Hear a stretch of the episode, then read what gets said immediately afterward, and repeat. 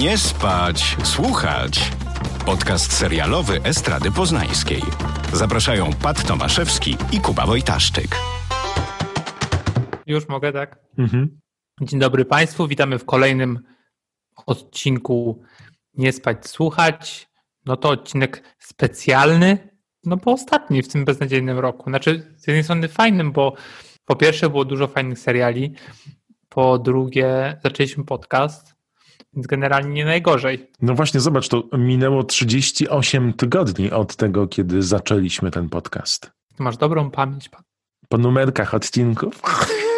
Zadam Ci takie pytanie, teraz uwaga, będzie godzina szczerości. Ile pamiętasz z tych 38 odcinków? Chyba najbardziej pamiętam ten odcinek, y, jak mówiliśmy o tym, że uciekamy, coś takiego było. To nie wiem, czy to nie był czasami pierwszy. Chyba tak. I to było takie faktycznie, wydaje mi się, że dlatego y, on mi najbardziej zapadł w pamięć, bo no bo był pierwszy i taki dla mnie chyba ważny, bo zawsze chciałem, znaczy zawsze, odkąd odkryłem podcasty, zawsze chciałem mieć podcast o, o serialach. A ty który pamiętasz? No ja najbardziej pamiętam o tych naszych serialach z dzieciństwa, gdzie tak. wspominaliśmy sobie wszystkie tematy i ja pamiętam rzeczy dźwiękowo i obrazowo i do mnie wróciły wszystkie dźwięki i czołówki tych seriali od tego odcinka, co jakiś czas sobie wchodzę na YouTube i przypominam, jak to przyjemnie brzmiało.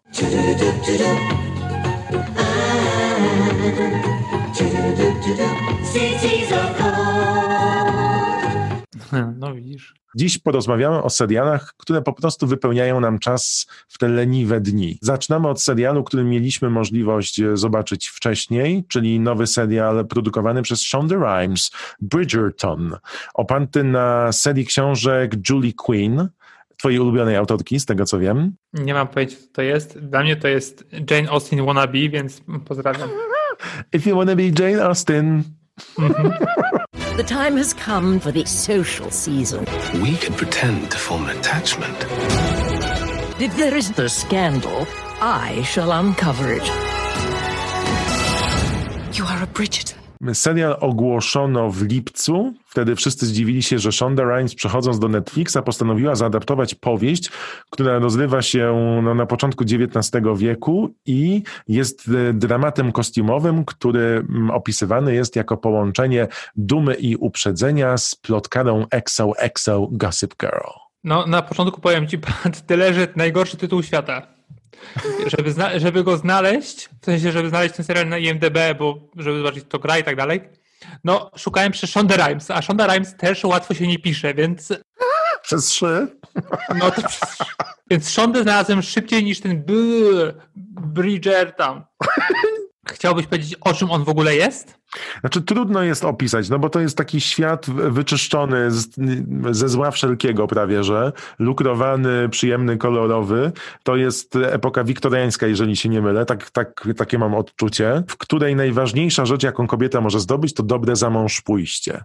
O to walczy rodzina Bridgertonów, która ma między innymi główną bohaterkę na wydaniu, no i następuje tak zwany proces przedstawienia jej społeczeństwu. No ona zostaje przez królową wybrana jako dama sezonu. W ogóle to, te określenia i te wszystkie rzeczy są tam wspaniałe. I, no i teraz zaczyna się epoka adorowania. Absztyfikanci przychodzą i zaczynają kusić ją prezentami i prosić o względy. No i tu zaczyna się cała intryga.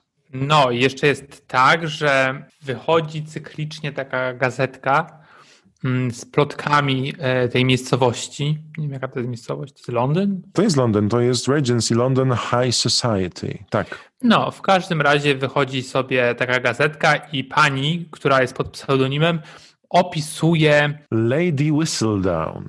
Tak, opisuje takie smaczki, no, które, które dzieją się, no, takie właśnie plotki. No i, i wyciągnęli po prostu Julia Andrews z nadgrobu, żeby ona to czytała.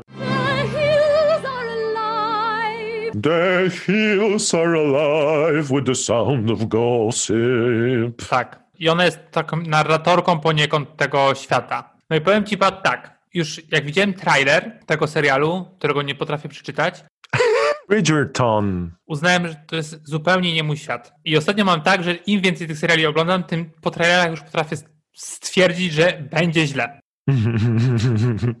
No i oczywiście trafiłem w, sedno. Więc dla mnie to, to nie jest serial dla mnie. Powiem ci e, dlaczego. Proszę. Powiedz nam, nam wszystkim tutaj, tysiącom, milionom, miliardom słuchaczy, dlaczego? No, w tamtym tygodniu śmialiśmy się z tego, że Polonia nas nie słucha, a Polonia do mnie napisała na Instagramie, że słucha. No i widzisz, i widzisz. I co? I, I uderzyłeś w mikrofon. Nie, w kaloryfer. Jest, czy ty jesteś przykuty do kaloryfera? Czy to tak. jest Piła 8 podcast? Tak, 18. przykuty do y, mojego nieszczęścia. E, i, czekaj, no i co? Aha, no jesteśmy w tej wiktoriańskiej, powiedzmy wiktoriańskiej y, Anglii i nie ma tam rasowych podziałów, to znaczy nie ma koloru skóry. Tak. Królowa jest pochodzenia, yy, znaczy ma jakieś korzenie azjatyckie. Yy, jeden z głównych bohaterów jest czarny i jeszcze się pojawia jakaś tam kuzynka innej bogatej rodziny, która jest yy, też czarna. No i tak, no i okej. Okay.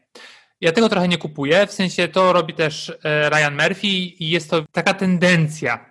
Zaczyna może nie być dominująca, ale się pojawia, że faktycznie robimy produkcje, które są wyczyszczone z rasy, mm, co według mnie jest błędne, bo generalnie tak nie może, nie, no tak nie może być, że jakby wyciągamy po prostu to, co jest często bardzo istotne, ale no okej, okay, rozumiem zamysł powiedzmy i mogę to jeszcze przełknąć, ale spójrzmy na tych bohaterów, którzy niby nie mają rasy, a jednak są czarni, jakby w sensie widzimy, że są czarni aktorzy i aktorki. Mm-hmm. No i tak, ta kuzynka, która przyjeżdża z tej wsi, e, oczywiście jest piękniejsza niż te miejskie dziewczyny. Jedną z tych miejskich dziewczyn jest aktorka, która wspaniale grała w takim serialu. Pamiętasz ten brytyjski, o co się irlandzki, co się dzieje w, za czasów Ira? Derry Girls. Tak. Jak mogłeś zapomnieć ten tytuł? To jest w ogóle, ja nie wiem, czy to nie jest jakaś ujma. Myślę, że jest. No i oczywiście ona jest piękna. I co? Po pierwsze jej nie lubią. Po drugie, przychodzi w ciąży. Jakby... Przychodzi w ciąży, ładne określenie. I oczywiście nikomu o tym nie mówi, dopiero później to, to wychodzi. No i tak jest wielki to... skandal z tym, że służąca nie zauważyła plamy na pościeli. No, więc generalnie stereotypy. Hmm. Tak samo oni się jakby wyróżniają. Tak samo ten, ten Duke cały, ten, który jest czarny, jest takim bon vivantem. Ciągnie się za nim taka reputacja, no niezbyt taka, wiesz, dobra. Mm -hmm. No i to też jest, i, i, i, to są dwie tak naprawdę postaci czarne, no jeszcze jego matka, nie, jego ciotka bodajże jest taka, taką osobą, która jest również bogata, no ale ona się pojawia w tle. I poza tym wszyscy są biali. Oprócz tej królowej, która jest jakby, no ona tylko po prostu jest. Nie, nie ma jakby takiej większej roli zbytnio. Mm, I to mi zaczęło przeszkadzać, że jakby tak naprawdę ma być, ma być wyczyszczony jakby z rasy, to czemu dajemy tylko białych, białych aktorów? E, I to mi bardzo przykuło moją uwagę. Nie wiem, czy słusznie, ale to jest moje odczucie i mam do niego prawo. Aha, no i to, że te plotki są, no dla mnie, ja tego nie kupuję po prostu. Dla mnie bardzo sztucznie wykreowany świat, który jest za sztuczny. Nie wiem, czy to nie jest najgorszy serial, jaki widziałem w tym roku. Nawet no Ryan Murphy jest lepszy. Nie, Ryan Murphy nigdy nie będzie lepszy. Serial, którego Kuba nie potrafi wymówić, nazywa się Bridgerton. Pisze go i twórcą jego jest Chris Van Duzen. To nie jest hrabia, to jest e, jeden z przyjaciół Shondy Rhimes, który razem e, z nią Stworzył również serial Skandal oraz Private Practice, czyli spin-off e, Grey's Anatomy chirurgów. On jest tutaj producentem wykonawczym i główno prowadzącym ten serial. Shonda Rhimes zakochała się w książkach Julie Quinn właśnie w tej serii Bridgerton, która teraz ma już dziewięć chyba części i nawet dwie części w e, spin-offie swoim i jest niezwykle e, popularna, chociaż ostatnia miała premierę w 2013 roku i wszyscy czekają, czy będzie jakiś jeszcze epilog. Twórcy tego serialu mają ten plus, że mają skończoną jakby serię, czyli nie muszą, tworząc e, wątki różne, od razu zgadywać, co będzie dalej, bo mogą poplanować sobie całe losy bohaterów, bo mają już te wszystkie książki gotowe. I to widać takie pewne ziarno, które sieją.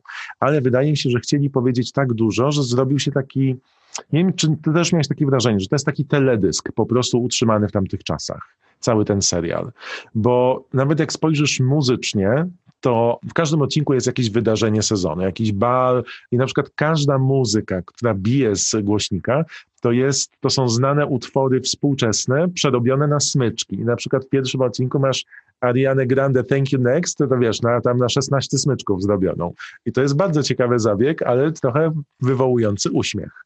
Jeżeli chodzi o całą fabułę, no to bez względu na to, jak bardzo progresywna ma być ta opowieść w kontekście rasy, opowiadania historii niby w tamtych czasach, czyli przełożenie tej kolumny plotkarskiej, tego niby seksu w Wielkim Mieście na tamtą epokę, to tak czy siak trzymają się wszystkich stereotypów, bo zobacz, główna motywacja wszystkich bohaterów to jest za mąż pójście cały czas. Tak, znaczy no, to, to jest tłumaczone tak, że tak jak powiedziałeś na początku, że no, no i to jest prawda jakby historyczna, że y, jedyną, największą aspiracją kobiet w tamtym czasie y, było w 99,9% y, wyjście za mąż trzymają się tej konwencji Jane Austen wannabe, że no kobiety muszą się hajtnąć, pomimo, że mogą być, wiesz, w jakiś sposób wyemancypowane, no i tam właśnie ta bohaterka, o której mówiłem z Derry Girls, ona mm -hmm. nawet prosi swoją matkę chyba w pierwszym odcinku, żeby ona nie debiutowała w tym sezonie, tylko dałaby jej jeszcze może rok, żeby ona mogła się pouczyć i wyedukować, być może lepszą partią,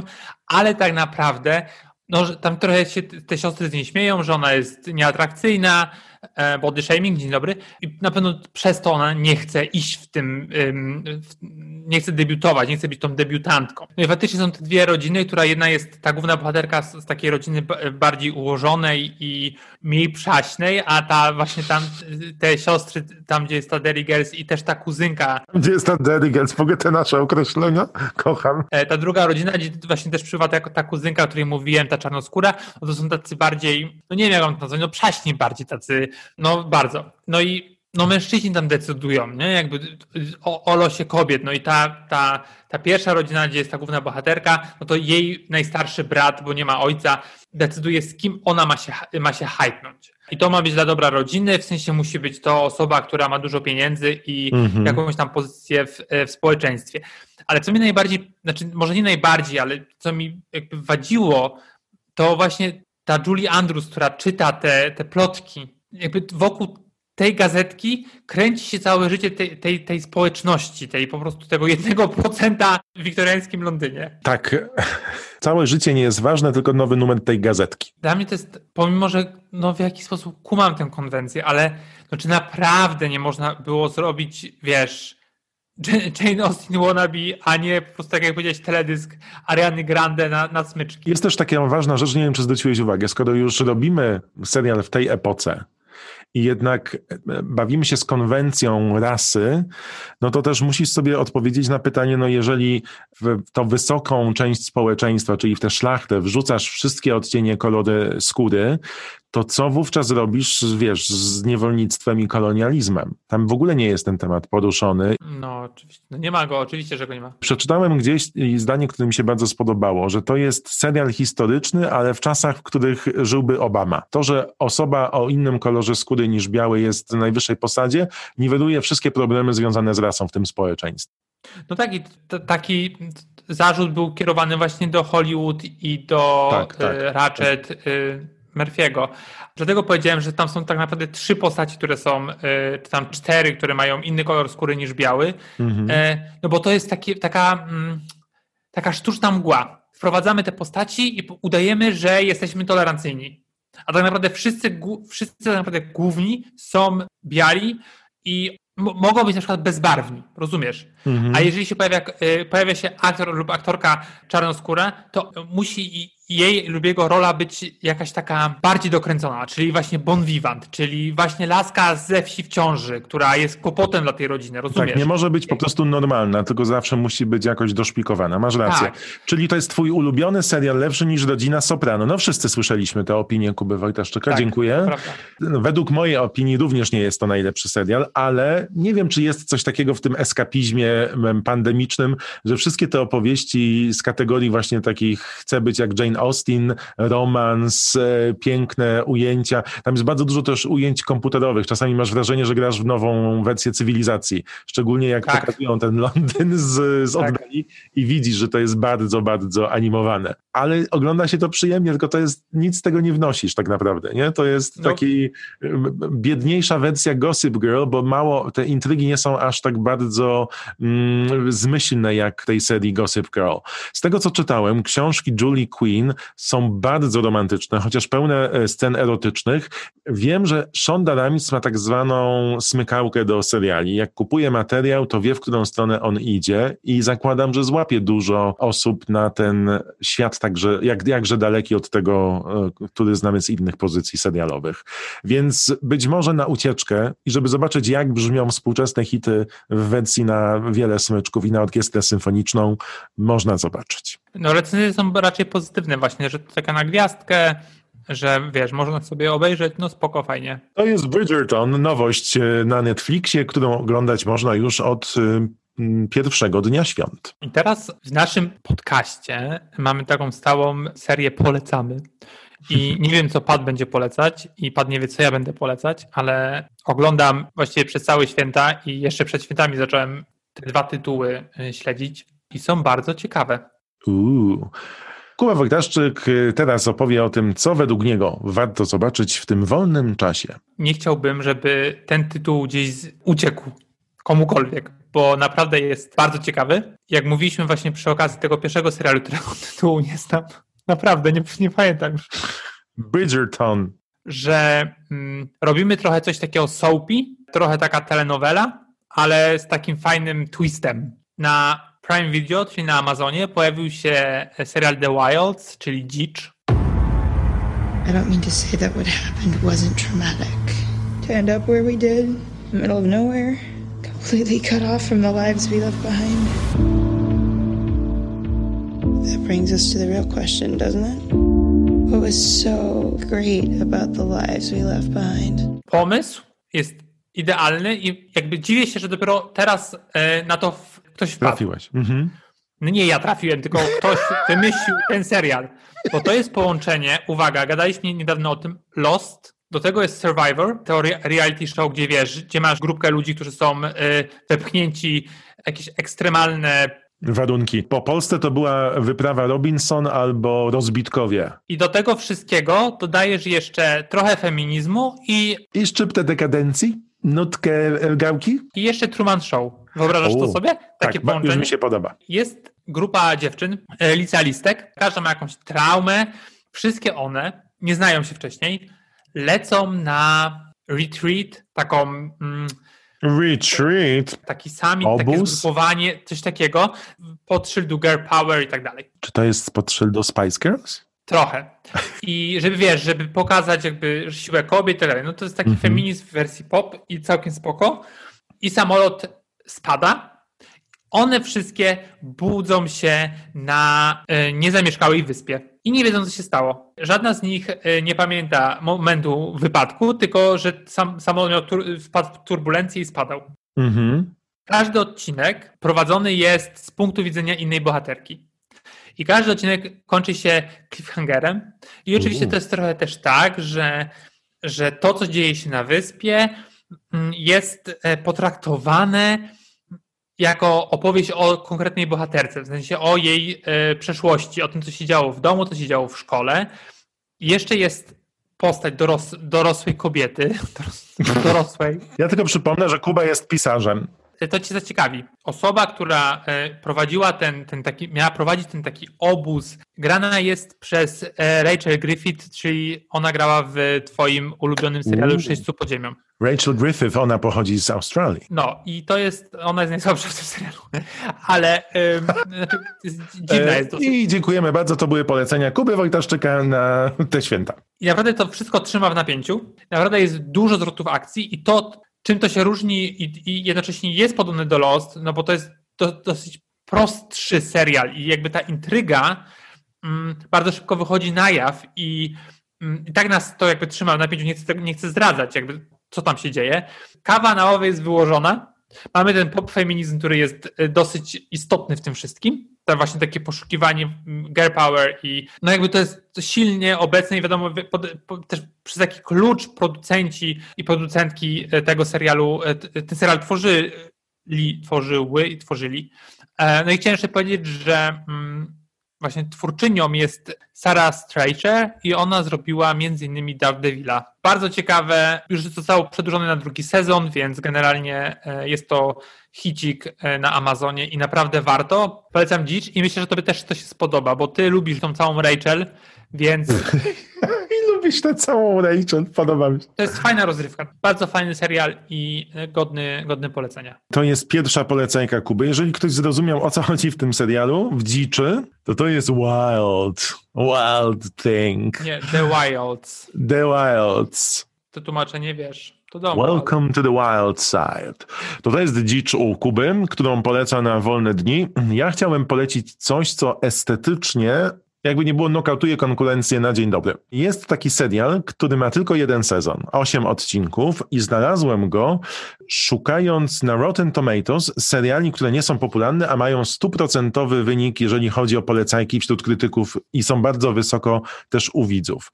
I znalazłem serial, który 22 krytyków oceniło na 100%, jest certyfikowany jako świeży, fresh w serwisie Rotten Tomatoes, który zbiera opinie krytyków z całego świata. Serial nazywa się Jiri Haji. I just found out my brother, Yuto, is probably alive. You're close with your brother? Yes, we were. He's wanted in Japan. He has done something terrible.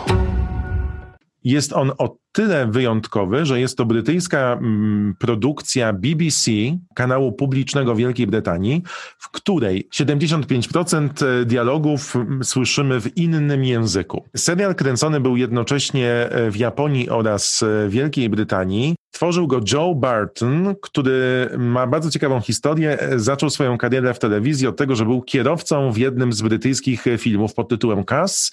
Tak mu się spodobały produkcje telewizyjne, że zaczepił się i powiedział, ej, chciałbym coś więcej tam robić. Nauczył się pisać, e, zaczął być scenarzystą filmowym i telewizyjnym. Dzeń, dzeń brzmi znajomo, Kuba? Nie. No piszesz serial przecież. No halo, dzeń, dzeń.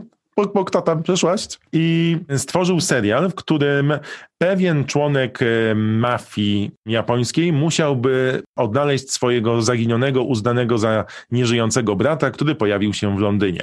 Dodaj do tego Jakuzę, najbardziej estetyczne zdjęcia serialowe, jakie możesz sobie wyobrazić i masz ośmiodcinkowy serial Perełkę, który dostępny jest od roku na Netflixie, o którym nikt nie słyszał, ponieważ Netflix nie uznał go w algorytmach za produkcję, która, którą warto mocno promować, chociażby zwiastunem e, czy plakatami.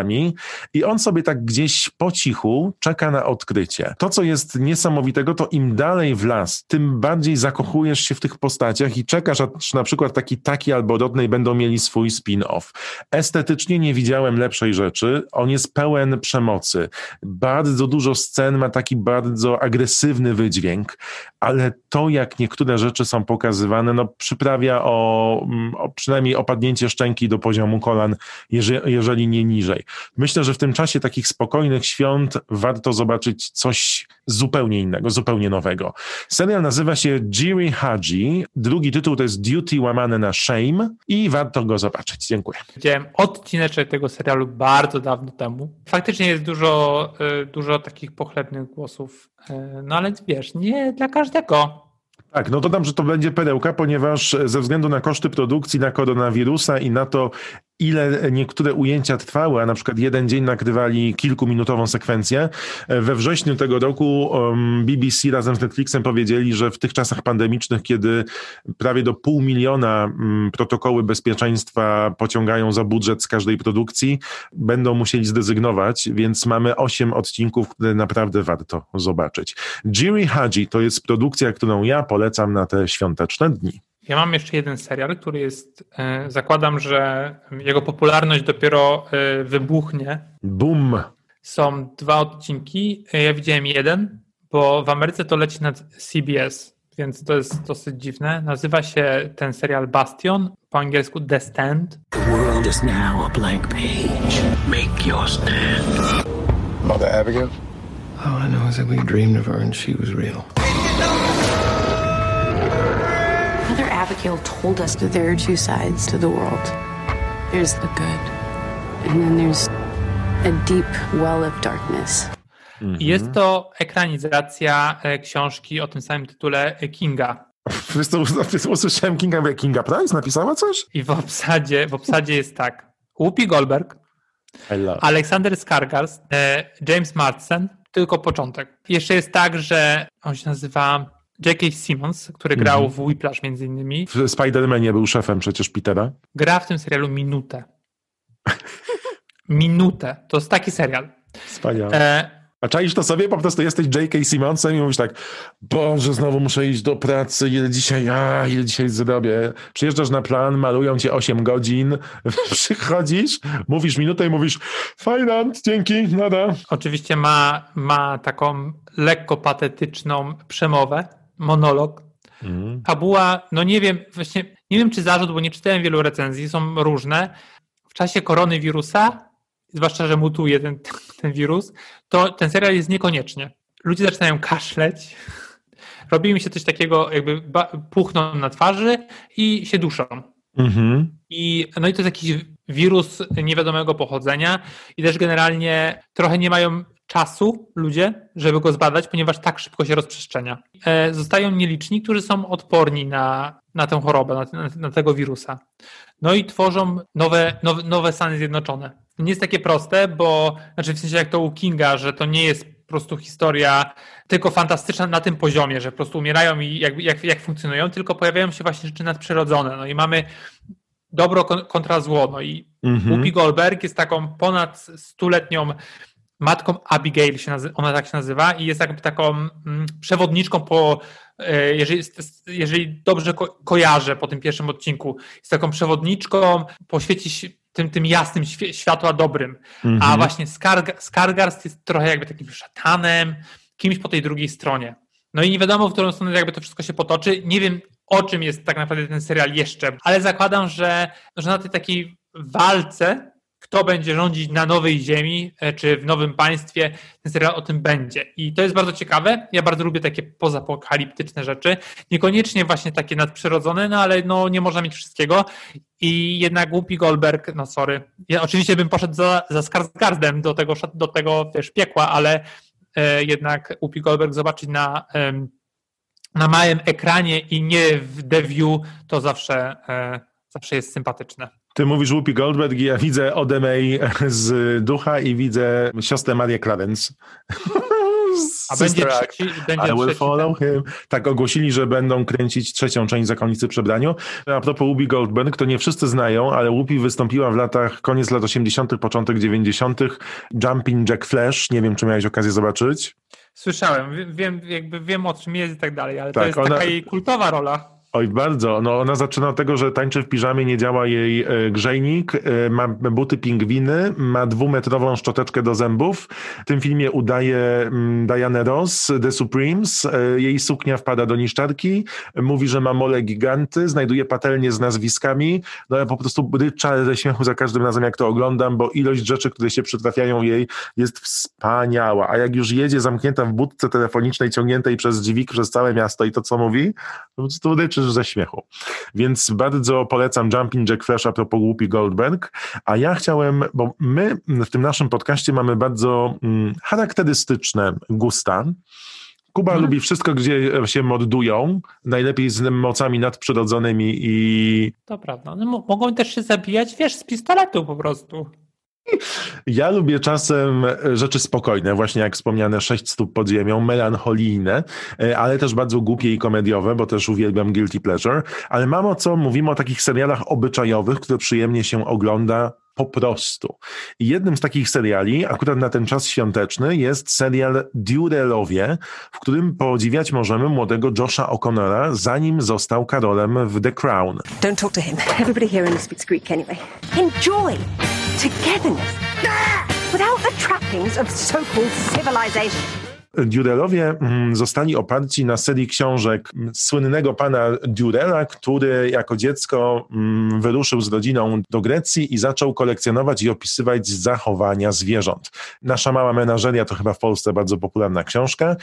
Serial kręciło ITV. Przez cztery lata bohaterowie podróżowali sobie do pracy e, do Grecji, gdzie w ciągu dnia kręcili serial, a wieczorami imprezowali. Główną bohaterkę gra wspaniała i urokliwa Killy Hughes, która, uwaga, fun fact, nagrała wszystkie dźwięki towarzyszące Larze Croft e, w nowych wersjach na konsolę tej kultowej gry. Czyli wszystkie, mm, a, mm, to jest ona. Fajna fuszka. Kiedyś była u Grahama Nortona i Graham puścił to jej pracę i ona mówi tak, to było po 16 godzin w studiu 4 dni z rzędu, a Graham mówi, puśćmy to. A, a person, let's call them a fan, has put together, seriously, has put together every noise you make.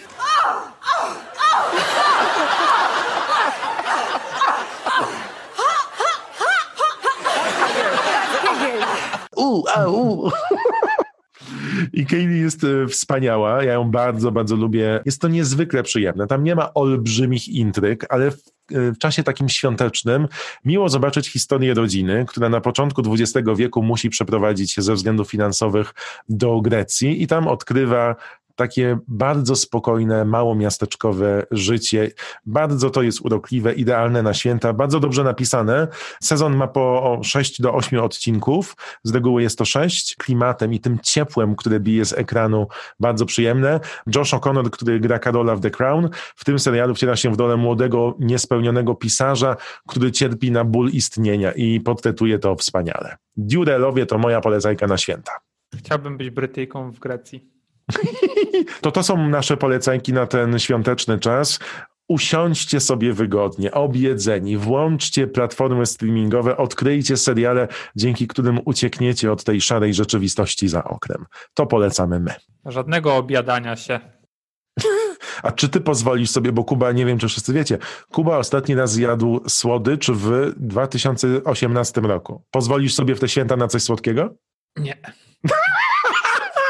Wspaniałych świąt bez słodyczy życzę e, Kubie. Widzimy się w nowym roku, Pat, więc może jednak e, noworoczne życzenia. Faktycznie, dziękuję, że mi przypomniałeś, bo nagrywamy to przed świętami, chciałem tylko powiedzieć, żeby nie było. No dobrze, no to co? O, ale te święta były, no poczekaj, to może... ale się obiadłem, Kuba, jak ty. Nie. O matka, te pierogi, taka pusta, ten kompot z suszu. Widzimy się w nowym roku. Sprawdzałem dzisiaj, e, co nowego będzie. A będzie. Uh. Ale bardzo się cieszę na e, drugi sezon serialu o wampirach. Nie o, o wampirach i czarownicach na HBO, który się nazywa, nie pamiętam jak. Discovery of Witches.